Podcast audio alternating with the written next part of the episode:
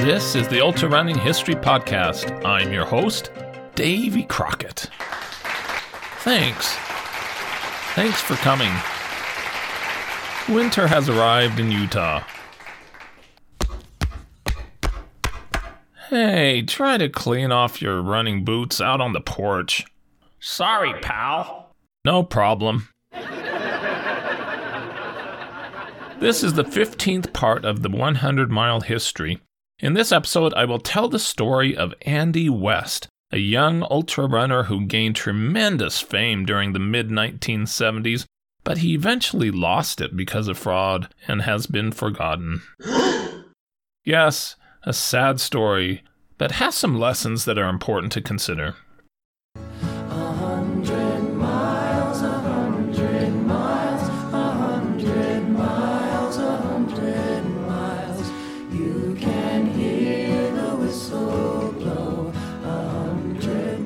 Since the dawn of the sport of ultra running, more than a century ago, a unique breed of ultra runner has existed which I will call the self promoter.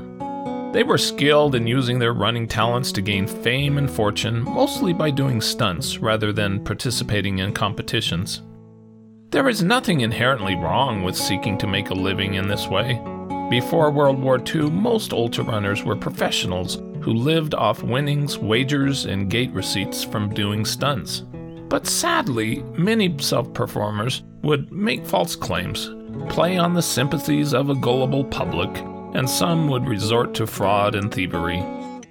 When telling the history of the sport, these stories of self promoters must delicately be pointed out so that their achievements can be put in their proper place.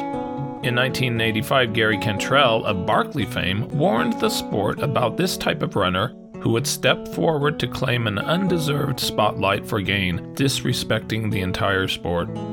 Self promoting practices crept into 100 mile history and has a place in it, good or bad. Typically, once the runner received some fame, they performed self promoting stunts to gain local and national attention, often in the guise of raising money for charity. Most of these ultra distance runners had true talent, would become serious self promoters, and then would shy away from true competition against the best in the sport. Instead of competing, they put on stunts that would impress others. Their goal was typically to get their names in the Guinness Book of World Records, which during the 1970s had low standards of verification. These runners often claimed their own created world records, sought after speaking engagements, and inspired many with their stories, with a little or a lot of fiction sprinkled in. Not all self promoters were frauds, but most of the frauds were self promoters who claimed that they were the best ultra runners in the world.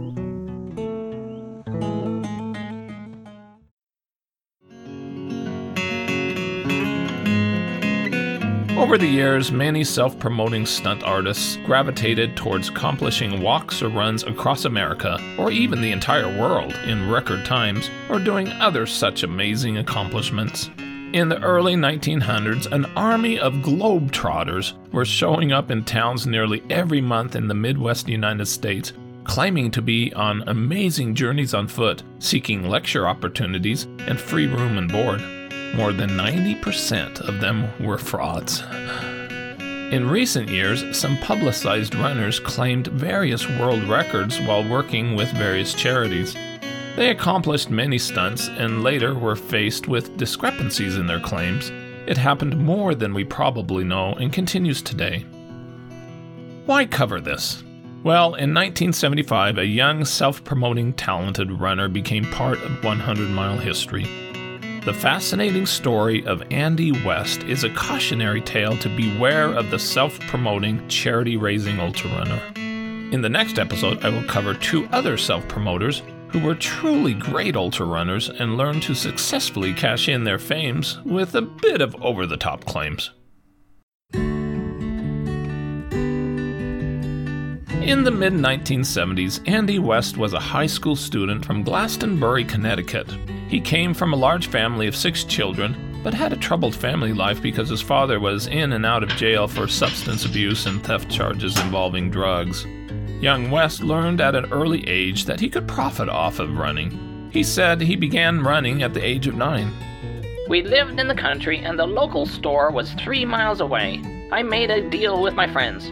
I ran to the store to buy them candy, but 10% of the candy went to me. That was my payoff for doing the running. West was a charismatic, popular young man in high school. He was instrumental in forming his school's cross country team and became one of their top runners. He made a big impact on his school. The cross country coach said, The spirit of the school is very high. We had kids out for the team that never ran before.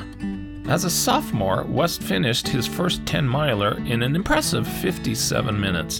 He had visions of running the Boston Marathon someday, but said, I'm still underage at this point. In 1975, at the age of 16, when he was a high school junior, he came up with the idea to run 100 miles to raise funds for Newington Children's Hospital, where a friend's sister was being treated. On May 23, 1975, at noon, he started his run around a half mile cross country trail on the high school grounds. He rested for 10 to 20 minutes every two hours, and after 50 miles, stopped to have a support bandage put on his left knee and have his ankles wrapped. A crew of students supplied him with juice, salt tablets, yogurt, honey, and other protein rich foods. Sometimes he ran alone, but often with teachers, fellow students, his mother, sister, and even his dog, Puddles. West finished his 100 miles in 23 hours, 31 minutes, running 200 laps. After he finished, he chatted briefly about his run while chewing on ice cubes and said his immediate plans for the rest of the day was to take a shower, a whirlpool bath, and then get some sleep. West loved the attention he received, spoke at city clubs, became his senior class president, and next started to focus on reaching even bigger miles in a 24 hour run. West naively believed he could break Ron Bentley's 1974 24 hour record of 161 miles. yeah, right. See episode 65. He officially registered with the Guinness organization, proclaiming his attempt to compete for a world title. He planned to break the record with 90 minutes to spare and intended to reach 168 miles. He would again run to raise funds for the Children's Hospital. West started his attempt on May 21, 1976, on the same half mile loop trail around his school. Amid the cheers and applause of his classmates, West started on his first lap around the school campus at a few minutes after noon under blue skies and breezy temperatures in the high 60s, which he called perfect weather for running. But things went south quickly. Soon black thunderclouds rolled in and let loose a severe downpour that forced 17 year old West to take a half hour break. He had planned to only stop 10 minutes every 10 miles. This time he consumed high protein fluids, sardines, and peanut butter and jelly sandwiches. As West continued, he experienced severe stomach cramps and tried to cure them by drinking diluted baking soda. He was not able to keep down much food and repeatedly threw up. In the end, he reached slightly more than 100 miles. His coach, John Whiddon, said, He did well, considering the circumstances.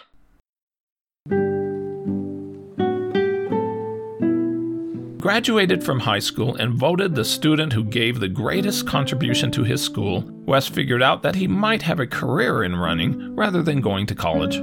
He was first employed as a computer programmer, but quit the job because he said it took too much time away from his running. Anyway, I didn't like the job very much.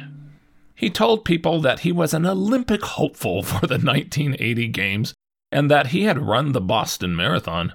He never did. Next in his plans, West wanted to run from Maine to Florida because he believed no one had ever accomplished it. It took him two years to pull the stunt together. He was sponsored by Travelers Company, who covered expenses with $20,000, and the Jaycees. Channel 9 salutes the Jaycees of Central Florida.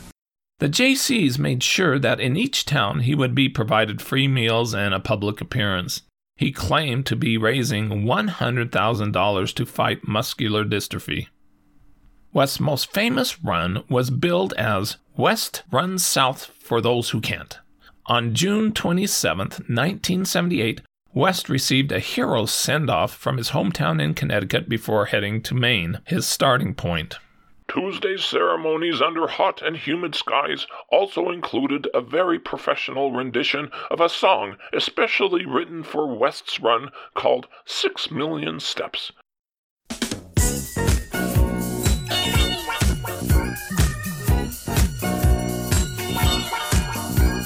West looked tanned and trotted to the microphone for a few seconds. He said, People have been using the word attempt today. I want to set the record straight. I will run from Maine to Florida. I've run 3,500 miles this year so far to get into shape. yeah, right. That was an impossible average of 140 miles per week for almost six months. West planned to stop in 56 cities where he would help the Jaycees raise funds for charity. Advance men would travel ahead to line up promotions and handle the media. He left his hometown in a camper, destined for his starting point in Maine. At Caribou, Maine, a benefit pre run spaghetti dinner was held, and the mayor proclaimed the day as West Day and gave him the key to the city. Flags and banners were hung on the streets of the city in celebration. All attention was on West. West will wear size 11 shoes, no socks, and will eat lots of spaghetti. And he plans to cover about 40 to 45 miles a day from 4 a.m. to noon.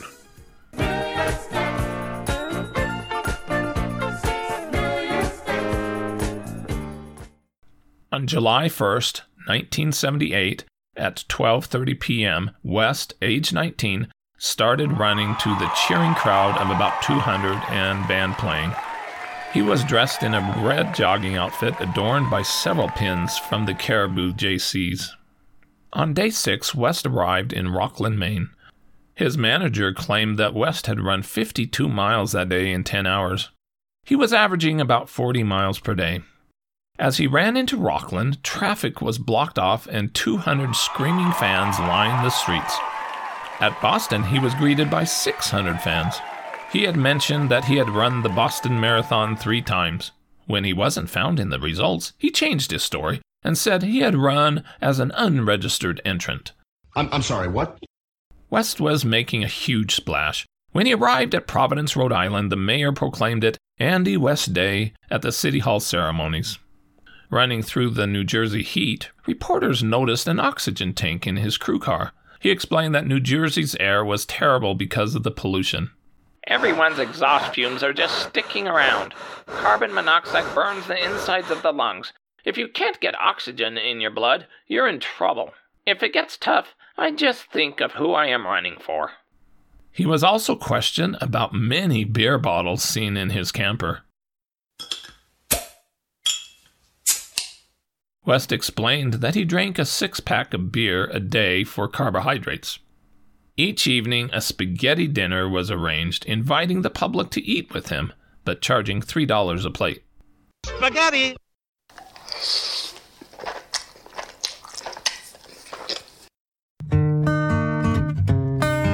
In the very hot and humid South, all of a sudden, West's daily average miles significantly increased. About half of his miles were run in the cloak of darkness during the early morning when no one was around. They had a schedule to keep.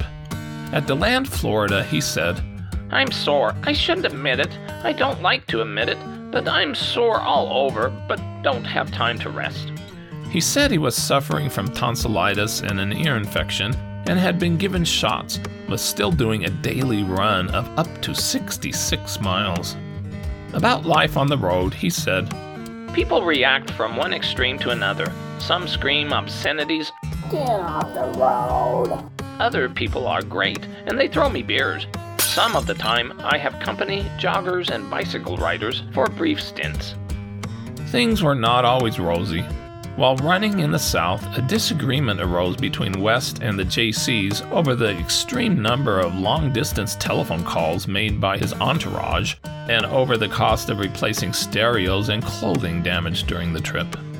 West continued on at an improbable, furious pace of 60 miles per day, with plenty of energy after his daily runs for public appearances. He was given the key to the city by the mayor of Fort Pierce, Florida, who said, They say you should give more of yourself. I don't know how much more he can give. West arrived at Marathon, Florida on September 2nd, right on schedule. In the last few miles of the run, passing motorists also handed over money. $1, $5, and $10 bills hung from the elastic on his shorts. I'm really rich. He claimed a total run of about 2,400 miles in 64 days. Leading the 2,000 cheering greeters at the finish line Saturday was a youngster who can't run a step, the muscular dystrophy poster child, who handed West a bouquet of roses from a wheelchair. Nearly every newspaper across the country carried the story about his finish, and West claimed that he had raised between eighty and one hundred thousand dollars for muscular dystrophy. It all sounded so very good. However, analyzing his pace using reports and newspapers shows that just like many of the journey runners from the past, he started out fine, probably realized it was impossible for him to stay on schedule, and then took rides covering increasingly longer distances in the South, including a 79 mile day in Georgia. Did he take rest days along the way? Only one day of rest was mentioned in the news. He also claimed that he drank 400 gallons of beer along the way.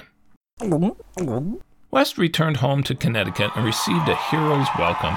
He was now a celebrity, received national attention, and immediately flew out to Las Vegas for the Jerry Lewis Muscular Dystrophy Telethon. All the attention went to the young man's head. Yes, sadly, West turned into a self promoting fraud. He did speaking engagements, raised money for charities, and claimed he had many college track scholarship offers. He claimed to be an Olympic hopeful. Obviously, this was false, because he was not running in any legitimate races and likely would not be considered an amateur anymore. West tried to present a persona that he did not like the spotlight on himself. I run for kids. I won't make a run unless I'm sponsored for charity. The records alone don't mean anything to me. He soon falsely boasted that earlier in 1977 he had run a world record 167 miles in 24 hours. No, he wasn't Giannis Kouros. Just two weeks after his supposedly grueling run in Florida, he staged a 24 hour run around a track at Caribou, Maine for charity. He claimed that he covered an impossible 164 miles. West continued to ride his fame. He was the celebrity starter for many races in the Connecticut area. In November 1978, he appeared on CBS's TV show PM Magazine, who promoted him as, quote, a runner who has a good chance of making it to the Olympics. During the early part of 1979, he visited an estimated 75 high schools giving talks and slideshows. In July 1979, at the age of 21, West tried to run for 24 hours on a treadmill at a mall at Hartford, Connecticut, with an 8 degree incline, receiving kisses along the way from teenage girls. He continued, maybe, without witnesses during the night, and the next day stopped after 23 hours, claiming 132 miles.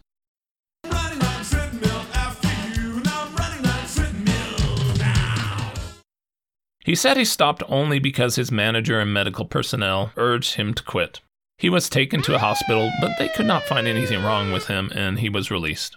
Just one week later, West was highlighted at a baseball game in Bristol, Connecticut.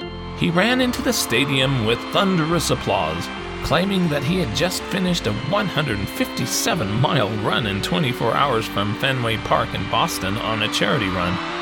After touching third base and home plate, he was taken to the local hospital suffering from a slight case of dehydration. Later returned to the ballpark to sign autographs. Next, West wanted to circumnavigate the country on foot in a four year project he called West Runs America. He said he would use it to train for the Olympics. But the expensive, bizarre idea didn't attract sponsor interest. He was told it had already been done, so he scaled it back to a transcontinental run from Florida to Los Angeles. He devised a scheme to first raise an extravagant $35,000 in donations to support himself on his run, then During the run, he would start raising a planned quarter million dollars for cystic fibrosis. The gullible public believed him. In 1980, West pulled together a 72 hour charity run around the Hartford Civic Center to line his pockets for his Florida to California runs, still in the name of the Cystic Fibrosis Foundation. He was bothered by the low turnout. They don't have to remember me, but for the reason why I'm here. The heat was oppressive in the mid 90s. Those who passed by would leave donations at a table in front of a camper where he rested. A bank gave him $7,200. He claimed falsely that he reached 250 miles during the run, but did pocket several thousand dollars. West continued to visit high schools doing presentations, but he wasn't just there to speak. He was there to raise money for his planned run. I am the greatest.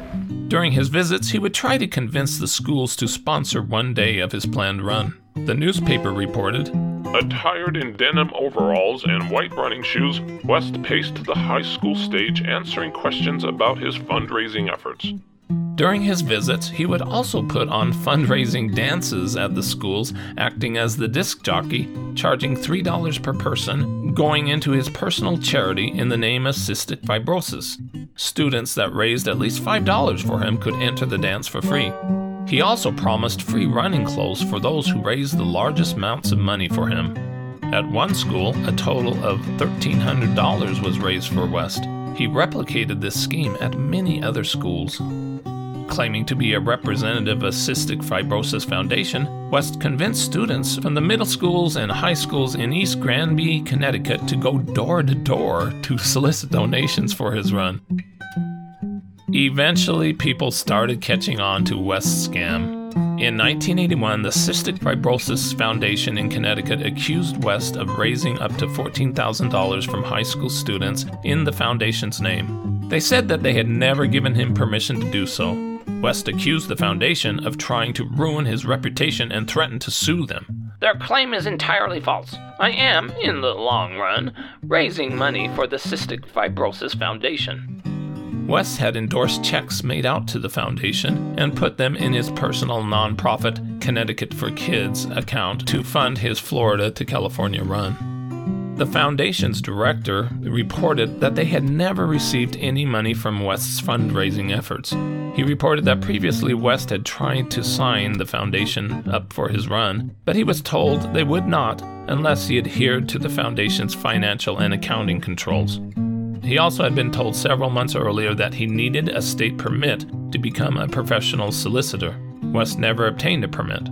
The Cystic Fibrosis Foundation took their case to the State Department of Consumer Protection. West said his bank account would not be opened unless his lawyer approved. He said, Maybe it's legal, and maybe it's not.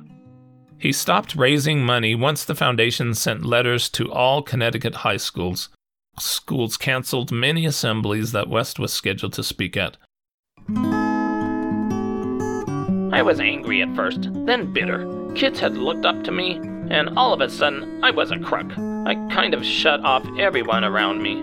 I had trouble understanding. It was reported The rise and fall of Andy West started as a dream come true that was then shattered in the slick world of big time fundraising. Many people who know West believe he was seduced by his fame. His cross country coach from high school came forward and said, He might have been a good ultra runner if he would have trained seriously. He wasn't disciplined to train. He did too many other things. He found out that he could get fame from running. He needed publicity. He was crying out for attention. He was smart enough to know he could do something good and gain attention. West's mother noticed the change in him and had never been in favor of his run to Florida. She said, When the TV picked him up, it was a little different. He got a celebrated name and thought more of himself than necessary. More than two years later, the state of Connecticut decided to not pursue charges against West because they did not have enough solid proof. West declared that his name had finally been cleared and demanded an apology from the Cystic Fibrosis Foundation they did not issue one. What happened to West? In 1989, it seemed that West had turned over a new leaf. He said he was not running anymore because of arthritis. On his own, he started repairing and painting park benches and picnic tables across the Hartford area for nothing. Others joined in. He organized a nonprofit, Urban Initiatives Incorporated, to raise money. But West started doing things without city permission, like planting trees wherever he wanted, including digging up holes in a city park. He said, Permission takes too long. He created a public stink with the city over the tree controversy when they pulled the trees out. For years, he was a thorn in the side of the city, coming up with urban improvement schemes that never worked out or were never accepted. One scheme raised $350,000 and fizzled. He was sued over misappropriating funds. A newspaper columnist called him An attractive streetwide hustler. In August 1992, West, age 34, went back to his old ways and staged a 24 hour run around Hartford Civic Center to raise $1 million for his own Kids First charity. This is my last run. It's a part of my life I'm going to complete. He used a national 900 telephone number to collect $7 for every call. West soon changed his run into a continuous run of many days until the $1 million was raised. He began on August 8, 1992. After 19 days, he quit and claimed he had run 1,100 miles. As usual, he said his medical staff advised him to quit. He was very disappointed that only $16,400 had been pledged. I find it hard to reconcile that the northern spotted owl has $26 million, but we can't raise $1 million for Connecticut's children. To the delight of most of the people in Hartford, Connecticut, West finally moved away in 1993 once it was clear that the public considered him to be a self promoting fraud with schemes that constantly fizzled, all in the name of charity. West found his way to Texas and continued his fraudulent business practices. He first lost $1 million in a casino scheme. In 2000, he was successfully sued for $100,000 for breach of contract and fraud. From 1999 to 2009, he lost at least six other lawsuits against him. In 2007, he got into big trouble with the Texas Security Board when he was selling bridge loans and promissory notes without being registered with the state, and for intentionally failing to disclose his past fraudulent activities. Yes, that was a very sad story of a gifted, charismatic young ultra runner who sought for the easy life of fame on the backs of others using charitable causes to justify his schemes. Beware the self promoting ultra runner who claims world records and performs stunts to raise money for their own charities. Stay tuned. The next episode will not end on such a sour note. Two other self promoting 100 mile runners will be covered who inspired generations.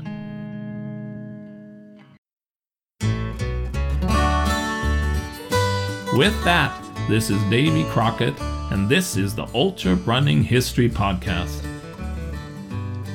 I hope you run fast and far, enjoy life, get outdoors, and most of all, stay safe and don't take unnecessary chances.